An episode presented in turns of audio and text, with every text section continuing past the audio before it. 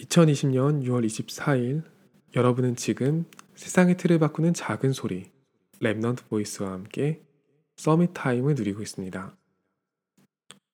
오늘은 부득이하게 배경음악과 애니메이션 없이 목소리로만 Summit Time을 진행할까 합니다.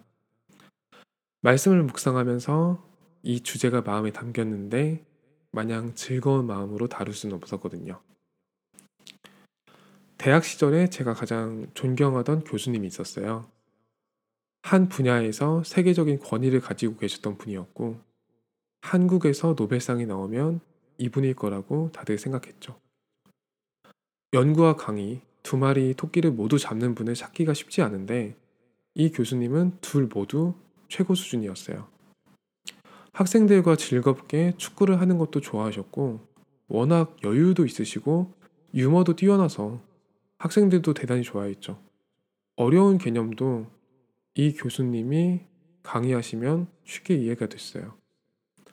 당시로서는 혁신적이었는데 본인의 대학 강의를 촬영해서 인터넷으로 공유하는 것을 처음 시도하기도 하셨어요. 교수님이 강의를 할 때마다 청강생들까지 들어와서 강의실 의자가 부족했고 저는 미리 가서 자리를 맡아야 했어요. 교수님은 항상 본인이 학사를 하셨던 모교에 돌아가서 제자들을 키우고 싶어 하셨고, 결국에는 모교로 가시게 됐어요.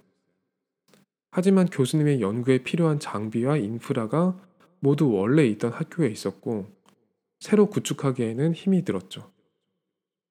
여러 가지 이익 관계가 겹치면서 연구실 세팅이 늦어지고, 그 사이에 일본 등 해외의 학자들이 결과를 내기 시작했어요. 항상 최고의 자리에서 여유를 잃지 않으셨던 교수님이었는데 학회에 갈 때마다 점점 특유의 웃음이 사라지셨다고 해요.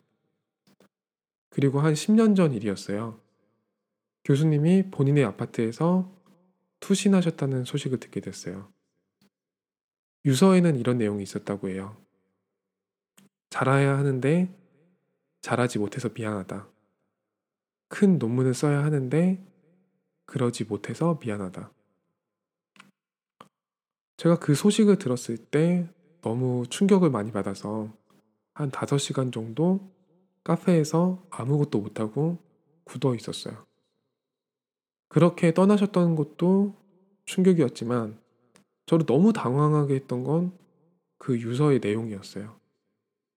이미 이루신 성과만 보더라도 전 세계에서 최고의 존경을 받아서 마땅한 분이고 제가 이루고 싶던 모든 걸 다 이루셨던 롤모델에 가까웠거든요.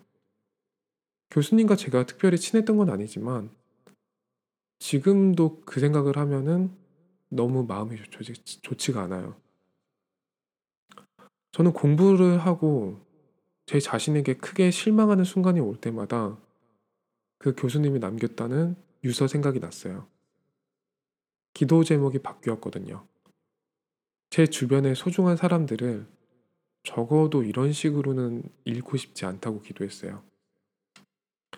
그리고 높은 자리에 있는 분들을 살리기 위해서 제가 꼭 그 위치에 아득바득 힘겹게 올라갈 필요가 없다는 것도 인정하게 됐죠.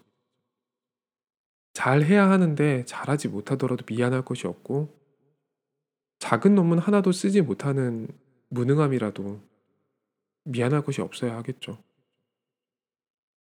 저는 지금 행복하겠다고 결단했어요. 그리고 그 꿈이 이루어지고 있어요. 여러분이 가진 행복을 필요로 하는 사람들이 많을 거예요. 미안해 할 거는 하나도 없거든요. 행복한 Summit Time을 누리세요. 오늘이 여러분에게 흑암이 꺾이는 최고의 Summit Time이 되기를 소원합니다. 여러분은 지금 세상의 틀을 바꾸는 작은 소리 랩넌트 보이스와 함께하고 있습니다.